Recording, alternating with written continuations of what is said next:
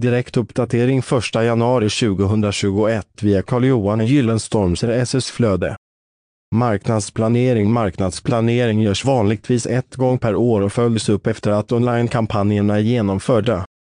I marknadsplaneringen ingår konkurrentanalysen där man bland annat tittar på vilka produkter, priser, platser konkurrenterna har.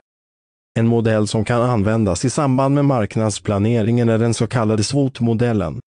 Målet är att leta svagheter hos konkurrenterna. Marknadsplanering kan även göras oftare än ett gångår. Det finns aldrig någon garanti på att en online-kampanj säljer enligt förväntan oavsett hur omfattande och exakt marknadsplaneringen har varit. Marknadsplaneringens syfte är att skapa en riktlinje inför vad som komma skall i bolaget. Läs hela inlägget genom att följa länken i poddavsnittet. Källa Google Alerts